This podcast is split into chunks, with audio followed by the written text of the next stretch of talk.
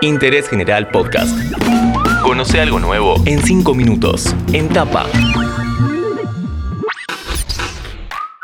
Hola, ¿cómo están? Bienvenidos a este podcast de interés general en el que vamos a hablar de una de las últimas novedades en torno al COVID. Según un estudio internacional, los niños tienen alta carga viral. ¿Nos dimos cuenta de eso recién ahora? ¿Qué significa? ¿Están más en riesgo? ¿Pueden contagiar más fácil? Como siempre hacemos, llamamos a un especialista. Ricardo Teijeiro, médico infectólogo, miembro de la Sociedad Argentina de Infectología. Lo que se hizo en este estudio en Estados Unidos fue verificar la carga viral, la cantidad de virus que podía aportar el chico. Se estudió un grupo de edad de menores, otro grupo un poquito más grande y se comparó con adultos terminó demostrando que los chicos menores tenían más cantidad de virus que lo que podía aportar el adulto. Por eso concluyó, y hay que tener en cuenta, que son grupos relativamente pequeños los que se hicieron, porque son grupos de 50 personas. Pero lo que determinó que sí los chicos pueden ser transmisores del virus y realmente que son de una alta cantidad de virus en su vía respiratoria. El estudio ese lo hizo Llama Pediatrics en Estados Unidos justo en un momento donde Donald Trump viene insistiendo con la reapertura de los colegios para volver a las clases de primaria y secundaria. Incluso Donald advirtió que podría recortar los fondos a esas instituciones que no abran sus puertas.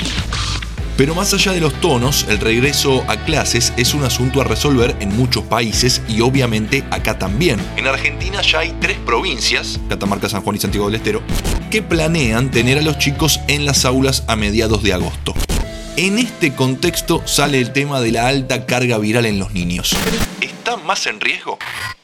No los ubica como población de riesgo per se porque ellos no van a tener un riesgo de evolucionar mal, de hacer una enfermedad grave o este otro tipo de riesgo. Lo que los ubica en un lugar de riesgo para la sociedad, porque están transmitiendo el virus sin tener sintomatología, sin tener un diagnóstico. Y en los chicos, de acuerdo a las edades, pero siempre es mucho más difícil el lograr un distanciamiento, más en los niños pequeños. Ese es un riesgo que hay que tener en cuenta para cuando uno está tratando de controlar la circulación viral. Cuestión a tener muy en cuenta a la hora de programar salidas recreativas con los pequeños. La recomendación más importante que le podemos dar a los padres es que primero los que debemos proteger son a los grupos que sí tienen mucho más riesgo de una enfermedad grave.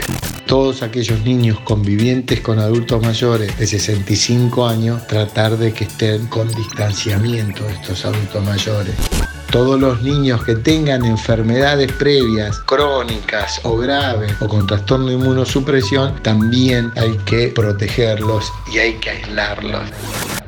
Aclarada la cuestión de la carga viral en los más pequeños, ya que tenemos a un infectólogo en la sala, hacemos un ping-pong. ¿En agosto hay pico? Sí, agosto va a ser un mes donde creemos que vamos a tener gran cantidad de circulación y después para septiembre suponemos que va a estar sobre todo estable. Luego va a ir descendiendo y esto va a depender de muchas cosas más allá de septiembre. ¿Cuáles son los lugares más propensos para los rebrotes? Y vamos a estar así con picos y valles, ¿no? Algunos brotes en los lugares donde no hubo casos y con mayor estabilidad en aquellos lugares donde impactó fuertemente, como es todo el AMBA, capital y el conurbano. ¿Cuándo se termina todo esto? Si este, logramos una vacuna eficaz y que se pueda distribuir en tiempo y hacer una buena logística para el año que viene, obviamente se va a interrumpir la circulación del virus tan libremente. Sigue la pandemia, se expande la circulación del virus y lógicamente hay que seguir tomando recaudos. Para entender eso de la alta carga viral en los niños y saber en qué situación estamos, charlamos 5 minutos con el infectólogo Ricardo Teijeiro, acá en Interés General. Los chicos tenían más cantidad de virus que lo que podía aportar el adulto. Interés General Podcast. Encontrarnos en Spotify, en Instagram y en interésgeneral.com.ar.